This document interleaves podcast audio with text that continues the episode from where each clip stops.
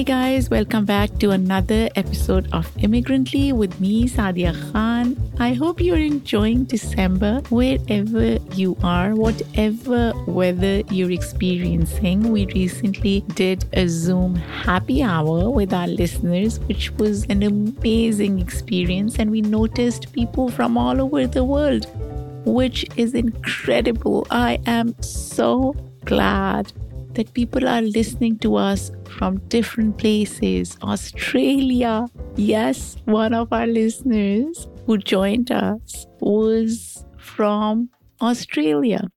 Isn't that amazing? So, for those who don't know or who are joining us for the first time today, each week I speak with a special guest about their immigrant identity, as well as the fascinating things they are doing in their lives. We've basically got a little something for everyone.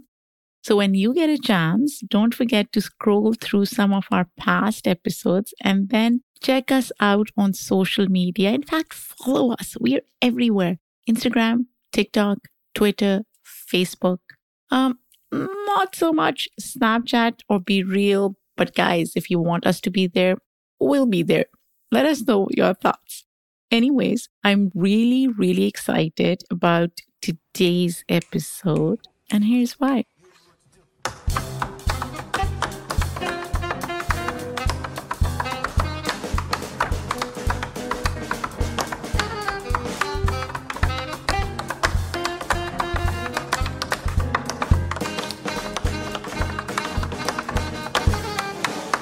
You just listened to a small hint of the talent that my next guest brings to the table. Born and raised in Honduras, Gerson Lanza is a tap dancer and an educator. He is currently pursuing his Master's of Fine Arts in Dance at the University of Maryland. And earlier this year, he finished the coveted Strathmore Artist in Residence program as part of the class of 2022. For any long-term listeners of Immigrantly, you may notice that this is our first tap dancer on the podcast, which is really exciting for me because I have a lot of questions for Gerson. For most dance styles, you have to see it to enjoy it, right? But that's what makes tap dancing so interesting to me. It's not just dance. It's music as well. Let's welcome Gerson to Immigrantly. I am recording on my end as well. Technology. It finally worked and we are recording this interview via Zoom. I would have loved to see you in person and have this conversation in the same physical space. But, you know, this is not bad either. So how are you doing, Gerson? I'm doing great. I'm currently at the University of Maryland campus, at my office space, just settle in for this beautiful podcast. Oh, I love it. And I see this really nice notebook. Are you going to take notes? I'm becoming better at taking notes and being able to respond to the things that I'm curious about or things that I want to hear more about. Huh. So I have this nice, beautiful, green is my favorite color. So I have this tiny notebook that I can put in my pocket and carry around. And also I jot down creative things that pop up in my head that sometimes goes over in my head. So I just want to have a pen and a piece of paper always available. And that's the trick. I love it. And I love the color. Like I call it emerald green. It's pretty accurate. Oh, good.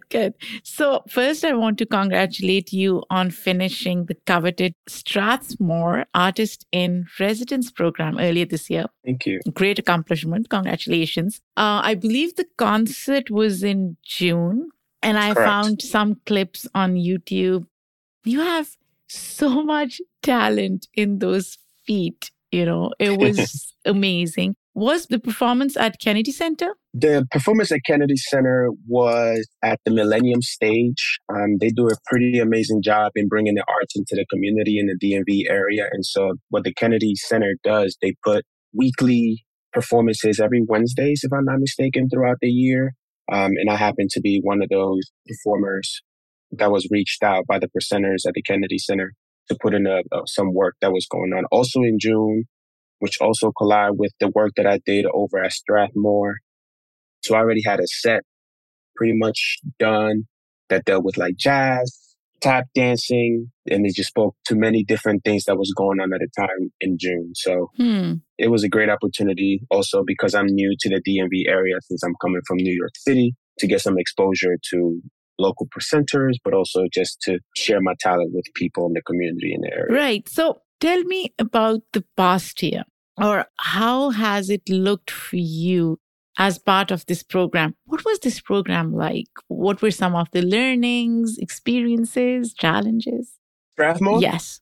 So Strathmore is a program, the Artist in Residence specifically, is a program that chooses 6 artists from the DMV area.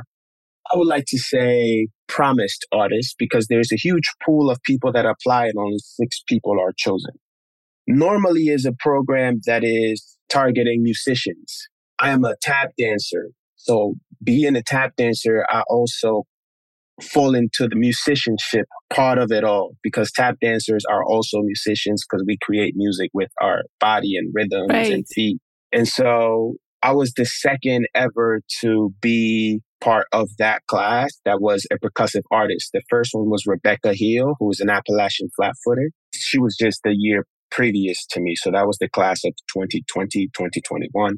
And so thanks to her, she reached out to me and she told me about Strathmore. Strathmore pretty much provide education and tools and advice for those upcoming artists on how the industry of music currently is, or how to buy a home as an artist, income tax, and what's the proper way to handle that. Because as you know, as an independent artist, we have many streams of income, and they do a pretty good job in bringing professionals and coming in and having these workshops once a month. And we also had workshops on how to write artist statements, how to develop our website and make sure that is appealing to the eye, but also it has the proper content to be able to draw in presenters, people who is interested in presenting us in like podcasts or the Kennedy Center, right? Because we want to make sure that as part of the Strathmore, they want to make sure that their artists are promised to go into the working field as an artist once they leave or once they graduate the class of Strathmore. Not that we weren't doing that prior to, but it's more of like fine tuning of the things to be able to guarantee work after that. And they have an amazing leadership. And Betty Scott, who is the director of the program, is an outstanding person who is always looking for the best of the artists, as well as Kathy Fink, who's a Grammy Award winner, composer. And so it's pretty awesome to have those people in my corner trying to like, fine tune the things that perhaps were a little loose that I might have overseen as, probably some bias. I love that. And the fact that they have these tools to help artists become career musicians or have that sustainable career is so important. Something that a lot of times is either overlooked or ignored, or even artists, in my mind, don't pay as much attention to the financial or the career side of it, and they are more focused on creating art, right? Correct. Talking about your art, now beyond a way of living and making it into a career, Gerson, you've also spoken about tap as a form of Black cultural expression.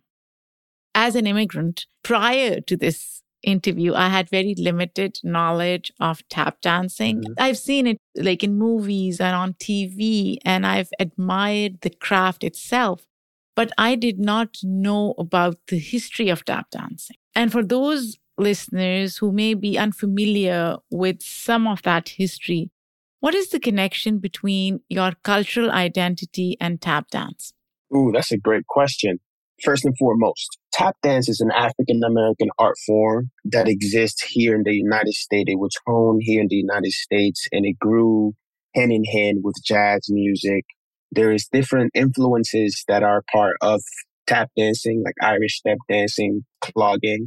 Needless to say that the art form have been developed through the nurturing of the Black community or the Black nationhood that lives in the United States of America. That's important to mention at first. For me, I was born and raised in Honduras. I am Afro-Latino, Afro-Latinx, and I migrated to the United States in 2001. There was no preparation for me to come into the United States. I had to learn English inland. I didn't come to the United States with the previous knowledge of how to speak English, the previous knowledge of what the culture is like or what even the architecture of the United States looked like. So when I showed up, I was in culture shock fully, from the language to the food to the people. I mean, Honduras, everybody in Honduras is Honduran.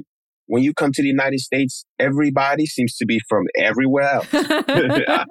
At least for where when I arrived in the United States, I went to the Bronx, New York. And so everybody, you know, my neighbors were from China, Cuba, Dominican Republic, Puerto Rico, Colombia, Venezuela. So everybody was from somewhere else. And so once I got here, I started to identify what my culture is, right? Because now I'm in a pool where there's so much diversity. Mm. I came to the conclusion that I am in this world. I am Afro-Latinx, Honduran male.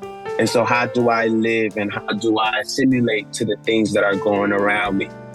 Honduras is a very percussive country, is a country that has a huge African diaspora from back in the early 19th centuries from St. Vincent. And that group of people eventually set roots in Honduras and starting to disperse throughout Nicaragua, Belize. And that group of people is called the Garifuna people. My mom is Garifuna and my dad is Honduran white. So I'm what you call officially a mulatto, which is a mix of white and Black. But you know, when you come to the United States, no matter how much of Black you got, whether it's a lot or little, you almost Black. So it's just the culture and the baggage that the United States bring into the ethnicity or race identifying of one being. And so once I arrived and then I saw tap dancing, I was like, this is my way to communicate because I couldn't speak English. But then I can relate to tap dancing because it's percussive. It's something that I have been nurturing in my body and my being from dancing and just being around drum circles and the Garifuna culture of my mom, going to the villages and acknowledging all of these different rituals that was going on. And I wasn't fully aware of what these rituals were, but I knew I could identify to them. And so once I became into tap dancing, we made jam sessions where everybody stood in a circle and everybody kind of shared their own identity through their dancing. It was something that was really unique and really amazing to observe and see people develop from a little shuffle ball change to now really intricate steps. That progression also defined how they were growing, not just as tap dancers, but also as individuals. And that's pretty much how I grew up into the dance. I first started with a shuffle ball change, not speaking English, to eventually I now can say intricate things, not just in the dance, but also in the way I communicate, also how I identify as an Afro-Honduran person. And I just love the fact that since I started dancing, I have been able to communicate both my emotions of happiness, my emotions of sadness, my emotions of anxiety, depression, because mind you, when I showed up in Harlem, because we moved from the Bronx to Harlem, my mom put me in a all English speaking school. It's a very Latino thing to do because when I first landed, when we first got to the U.S., she put me in a bilingual school as a transition thing because, again, I didn't speak English. Year one, my mom was like, you're not learning English fast enough. So I'm gonna need to speed up this process. So she put me in an all English, and that's how I landed at Watley School of the Performing and Visual Arts, where there was tap dancing and all the art forms and visual arts were required of each student. And so that's how I ended up at Watley. That's how I ended up in tap dancing. That's how the process of English was sped up for me. All thanks to my mother. And so I discovered many great things, but also right like that moment, those bullying happened. I'm very isolated from people because I was afraid of speaking to people, I was afraid of being judged by other people. So there was a lot of things that was going on that I was able to get through because of tap dancing. So you were using tap dancing as a form of communication, having Correct. Come to the US as an 11-year-old. You were only 11, right, at the time? Correct. But at what point did you decide to pursue it as a career? I was a senior in high school, and my mentor, Omar Edwards, he pointed me to this audition in Queens, in Sunnyside, Queens, for a show that was happening there on Broadway. And I said, yeah, sure, I'll go. Why not? And so me and my good friend Joshua Johnson, we ended up at the audition, and there was some other like amazing heavy hitters, as I like to call them, in the room, people who's been tap dancing all their life. At this point, I've been in the game of like learning tap dancing, student of the dance for probably 6 years. So I'm now defining and identifying my own voice within the dance. And so luckily, Josh and I, we got the part. And again, I'm a senior in high school now with a full access to an off-Broadway production, performing every weekend, 4 shows a weekend. Oh, wow. Getting paid. So I thought I was like, this is High School Musical for me. You know, and being able to perform, do something that I truly love while I'm still learning, right? At this point, I could definitely developing what it's like to be on stage, what it's like to have stage presence, how to really convey emotions out of the audience. So there's a lot of things that I'm learning through the process, and I was definitely up for the challenge and capable of carrying the job. But I learned a lot. And so that was the first time that I discovered that I could do what I love doing and being able to get paid for it and have it be a career that can be a longevity as long as you play all of your cards correctly, right? Because I think that there is this aura in our society where artists are always struggling. Artists are always in this thing of uncertainty, and it brings lots of taboo into the thing where for some reason, unless you are Beyonce, unless you're Jay-Z, unless you are, you know, to that scale, then it's always a struggle. But I want to say that there is room for everybody to succeed. There is room for everybody to eat. There's room for everybody to make a living. You just have to have the right people on your corner. You have to remain diligent with the work and commitment to your work, and things is going to come. And I always knew that education was a thing for me because my parents, they were both teachers. And so they always pushed education for me. Even throughout all of my college career at Wake Forest University, tap dancing was always a thing. I would come back to DC and perform. I would go back to New York City, take lessons. So I always found the gap to be able to continue my love for the dance. And the interesting thing is, for your undergrad, you picked history and Spanish. Correct. Right? So you didn't pick dance, which is fine. Yeah. But I wonder how your education in history defined your work or enhanced your understanding of your craft? Sure. In undergrad, again, I wanted to make sure that tap dancing was going to be a part of it, one way, shape, or form. Also, because I came to the United States at age 11, which means 5th grade, I was losing my Spanish because I'm trying to assimilate to the American culture so much. Spanish took a toll. Or you have to reconnect with your culture, right? Correct. It took a toll. And so I'm like, okay, this is an opportunity where now I can retouch my Spanish. However, midterms of my first Spanish college course, I was failing. Why is that? I'm only half the Spanish of a 5th grader, right? Like, yeah. Once I came to the United States, it was all English. I completely had to flip the switch. So now in college, I'm taking a Spanish course. My Spanish was not up to par. So then I had to work really closely with my professor to like all of my grammar, obviously I could read well, but all the big words, all of the other things, it was just really challenging to be able to process the information in the intellectual level that college requires, especially Wake Forest is one of the top universities in the country. So it's tough to keep up where you're so far behind. And I was in both worlds, far behind in English, far behind in Spanish. So for me, college has always been a catch-up game, always.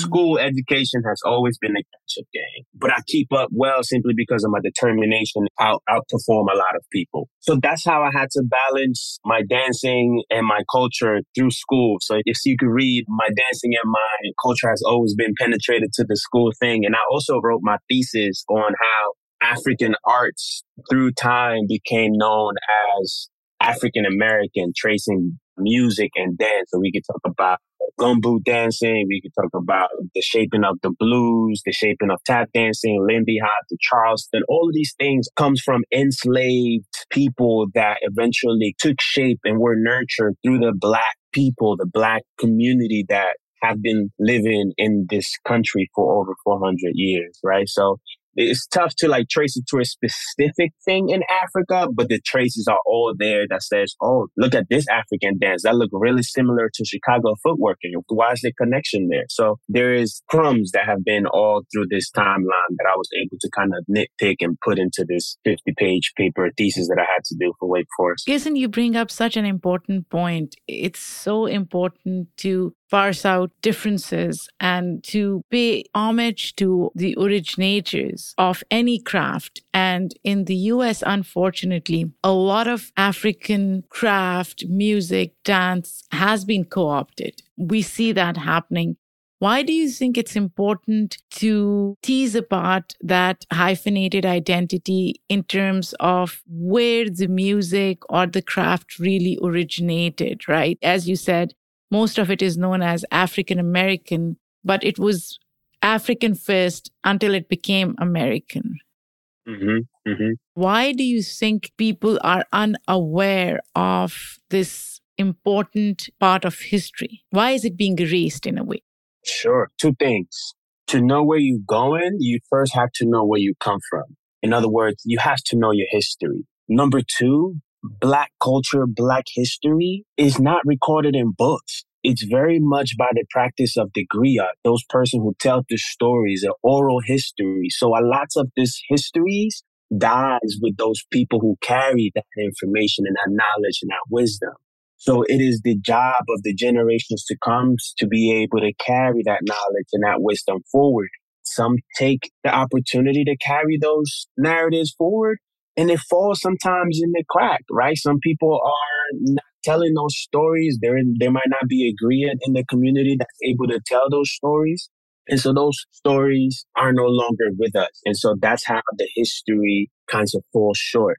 So by default, sometimes that's how it's being erased. However, in the society in which we live today, there is so many systems that are in place to erase Black culture, to erase Black dance. For example, in higher education, all Black dance is elective, but modern and ballet, right? All of these Eurocentric art forms are central to the curriculum in which we are currently studying for those studying dance. But right. When you talk about tap dancing, Lindy Hop, hip hop, Chicago footwork, all of those things take the back burner. Why is that? We in America, right? Those things that we have nurtured for so many years are never in the forefront. Is it because it's Black? Why is it? You know, I think it's because it's painful history of enslavement, of genocide, of discrimination, racial inequities. And in America, there is this idea of promoting almost naive version of history or convenient version of history and erasing parts that are inconvenient, that are painful, that are difficult to reckon with. Mm-hmm. We have to remember who is the people at the table and the representation of Latinos, Blacks, Asians. They are not at the table. We're not at the table, right?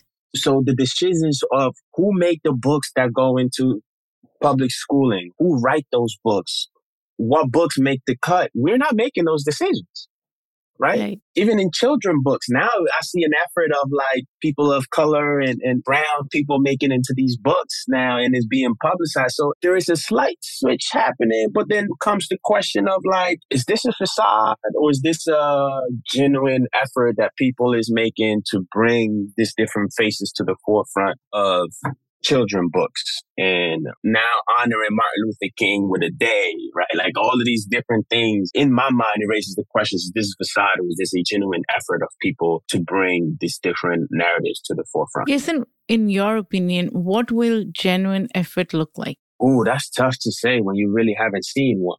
The ground has to be shaken. And I can speak from my realm of studies and my realm that I am familiar with. If we're talking about dance, there has to be more spaces for Black dance to be able to be promoted, for Latin dance to be able to promote it, and all other minority groups. to have the space for creative exploration. There is a couple of places in New York City that are doing this kind of work, and it's amazing. There has to be space for Black bands in Katak and salsa and bachata to be able to be part of the curriculum, where it's not just an elective, but rather a course that everybody has to take.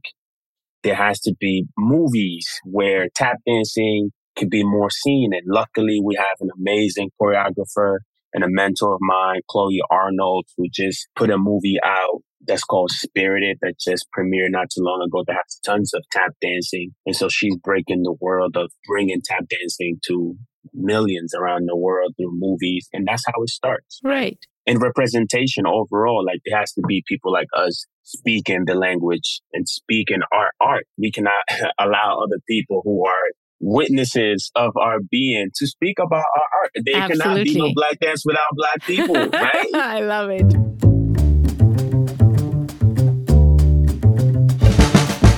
Gerson, I want to circle back to the art itself, the dance. I believe you do a lot of choreography yourself, right? What is that process like? How do you create new choreography in both a dance and through musical lens? How does that happen? Well, my creative process, I like to call it, is pretty simple. I pick a topic that I want to talk about, that I want to highlight, and that could be my upbringing as a Latino coming to the United States. That could be, so immigration, that could be about the passing of my mother, that could be the assimilation to the United States, or that could simply be just being Black in America and being a target body here in our society. Once I choose that, I just go into the studio and dance. Just dance. Sometimes I record myself doing things. And once I do that, I go to the drawing board, put the video on the big screen and just observe myself. What is it that I'm saying? What is the narrative that I'm saying through my dancing? How is the layering of the sound? Am I loud? Am I speaking in a way that's soft? And when I say speaking, I mean dancing, right? And through that process, then I start nitpicking, oh, I like that step. I like that step. Or I like the way I moved through the space for this. I like the layering in which I was dancing. And so I go back into the drawing board with much more purpose. And I start to choreograph different sounds that speak of what that narrative is, right? So, if, for example, if it's something about gun violence, for example, it will be a soft built, something that has very repetitive sounds that propose this level of anxiety. So, if it sounds that goes da da da da da da da da da da, it kind of gives you the visual of like a twitch. So I start to play around like that because I'm creating music, but you're also seeing my body move. So how can I be able to convey all of these different things simultaneously with music and bodily performance? So it could be a long process where one piece can take, up to a year. And some piece could take, it depends on how the turnaround could be. But I personally like to sit on a piece of choreography for like about 6 months to a year. Oh, wow. That's a long time. And because when you present work, normally you get between 6, sometimes 3 months, but you get a nice amount of time for you to sit with something and say, I like this or I don't like this. It's just not about creating the product and like be gone. Huh. But there is also like the purpose of like just showing and improvising, because just like jazz musicians, we could get into the space and just dance and just share what we love to do. Like, right? Like Miles Davis could just show up to a jam session and just blow the audience apart. We could do that too.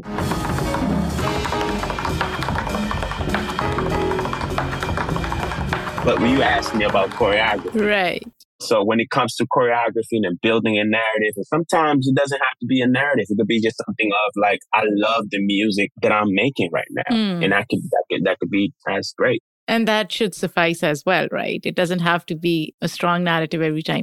Now, you talk a lot about your identity, your immigrant identity. You came here at the age of 11. You were quite young. And you've talked about the challenges you faced, alienation, bullying. But now you've lived here for more than 20 years. I wonder what it means, or what does going back to Honduras and spending time with friends and family there looks like to you. Have you moved away from that identity? Are you somewhere in the middle now, part American, part Honduran? I struggle with that a lot. It's something that I recently discussed at Zoom Happy Hour. We had it with our listeners. And I realized that when I came to the US, I was 100% Pakistani. There was nothing American about me. And now, 2 decades later, when I go back to Pakistan, it's still home. But it isn't, right? I've outgrown it in some ways. And I feel like a nomad everywhere. I'm not 100% American. I will never be 100% American. American identity is an integral part of me, but not my entirety. So I wonder, what does that look like for you? I think we definitely share that similarity there. I was recently in Honduras in July, not too long ago. And I was reckoned with this idea of, am I Honduran? Am I American? I spent 11 years in Honduras, but in reality, right, like the first 8 is you just a body moving around. So you're not really conceptualizing things. You just a kid enjoying your best life, and that's fantastic. But my formative years as a man has all been in the United States. Now we're talking about 22 years. So when I go back to Honduras, yes, I feel like a Honduran within, but from the eyes looking here, I don't smell the same. I don't walk the same. I don't dress the same. They even have a saying in Honduras where, like, you know, they can sense you from the distance, and they call it like the smell of bounty, like a fabric softener. I love that. I don't know what it is, but that's how that saying came to be. Like, we can smell the downy from the distance. And so I was telling my brothers, because I have 2 older brothers who have more roots than I did, right? Because they were having their formative years in Honduras, so they have longtime friends. But when I was there in Honduras, I have friends. Most of those friends no longer live there due to, you know, being a third world country and just dealing with many things from narcotics and trafficking. Some folks died, were killed. And so I don't really have friends that I could be, hey, let's go and have fun or go to the club or just have a drink. I don't really have those connections simply because a lot of them also migrated to the United States undocumented. So, right. So like their mobility is restrained. I'm doing my thing over here. They're doing their thing over there. Their mobility is not really able to say, hey, Gerson, I'm hopping the plane and I'm gonna come visit. It's really not there. So I'm just hang out with my dad, and I call family to come and hang out and the cousins. But right, when you go, there's this other aspect of economical status that when you go back to a third world country, they expect you to be rich. They expect you to have all of this money to give away. Yes, you make more money in the United States, but just how it comes, it goes right back out. Right. Right? The rent money is not the same in the United States as it is in Honduras. Food is not the same. So like, yeah, I can spare like taking you out to dinner. But it's a thing that, I don't know, the community in third world country just expects for you to just be rolling in dough and just giving out money. And it's not like that. And because I don't have those roots in Honduras or have that knowledge that this is okay, I'm a little bit restrained to that concept. Like, I'm not your bank, bro. Does it bother you, or have you reconciled with the idea that our identities are hyphenated and they will always remain that way?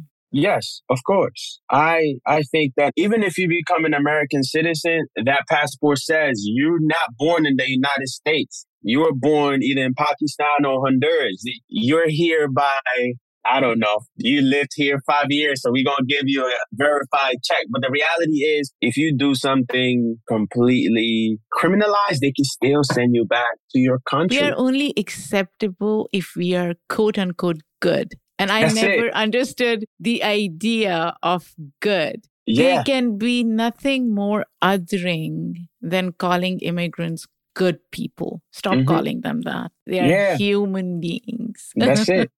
Yeah, the United States does, you know, immigration politics in the U.S. are really tricky. I try to learn just as much for me to just remain on top of things But I happened to work at an immigration law firm of my upbringing in New York City as a summer internship. So I was still in high school, but I learned so much. And I learned that the anxiety that people get when obtaining citizenship, even having to take the test for it. Because I had to take the test. I don't know if you're an American citizen nowadays, but you know, you took the test, you had to show up, and then you had to like say jurado, all that, take the oath. And all of those things are somewhat intimidating, right? Like, we're not sure, am I going to pass? Like, I remember listening to the tape, because you get a little CD, on my way to the interview about all the things that I had to know. 13 colonies, the first president of the United States, all of these things are somewhat intimidating. And the interesting thing is, to me, sometimes it seems, and I don't know if you feel that way, my American passport is still not good enough, right? It's like, oh, is it the same as a European person's or a white person's American passport? So no matter what happens, no matter how integrated you are or whether you have a passport or not, you can still be pretty much othered.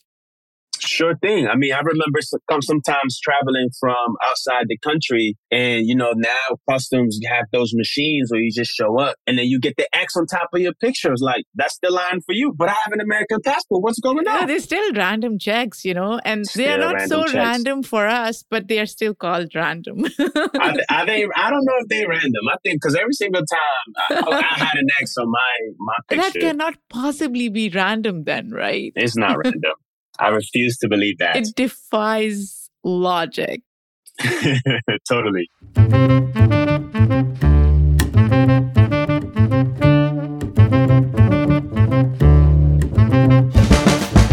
In the end, I'm going to ask you something that I ask all my guests, and it is so relevant to what we are talking about right now. If you were to define America in a word or a sentence or a phrase, how would you define it? One word? You can take a sentence, phrase, word, whatever works for you. I'll say America is the land of opportunity, and there is a chance for everybody. That's good. That's positive. Yeah, I like to be positive.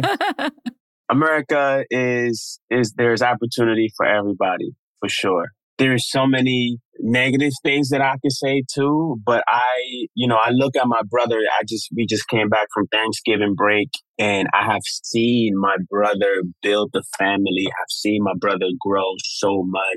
I am witnessing my brother live the American dream, just like how my mother first envisioned, and all of us are. But my brother's doing such a great job, from having a family, building the home that he wants, having all these materialistic things and not even just the materialistic things, but also the things that are emotional and the non-concrete things. He's done such a phenomenal job. So just coming back from that and observing that, and I am so proud of him. That's the reason why I said the phrase that I said. No matter where you come from dirt poor, there is an opportunity to excel and create a legacy that you can be proud of in this land. And I don't know if I could say that in every single place that folks live, simply because they're just trying to catch up. They always play we always just trying to play a catch-up game, and we never will catch up simply because of the systematic oppression that's in place. And so is in America. However, there is a chance. There is a chance. And so I just want to have positive energy in conclusion to our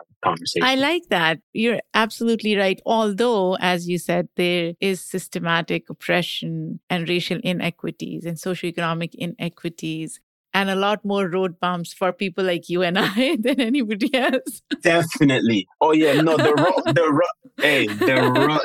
bumps are definitely there, and there cannot be ignored. But it's holiday season, and we're all being really positive and happy. Come on, Christmas is around the corner. I love this. Gerson, where can people find your work? Is there a website they should visit? Is there any other place on YouTube? Is there a YouTube channel they can go to? Absolutely. You can find me on Instagram at Gerson Lanza Taps. That's spelled GERSON LANZ as in zebra A, and then taps _. That's for Instagram. I also have a YouTube channel, just Gerson Lanza. You could also just type my name on Google and I should pop up there somewhere. And yes, I think that's all I have. Thank you so much. This was wonderful. Thank you very much. I appreciate you for having me, and it's been a blast having a conversation with you. Really appreciate it. Thank you.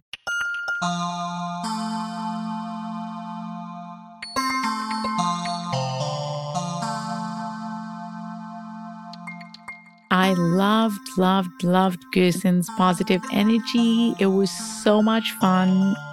I am becoming a fan of tap dancing now. I've been watching Gerson's YouTube videos. You should absolutely check out his work. And as he said, it's important to have people whose history is tied to the craft represent the craft itself. This episode was produced by me, Saadia Khan, written by Michaela Strauther. Our editor is Haziq Ahmad Farid. Editorial review was done by Yudi Liu. Until next time, take care.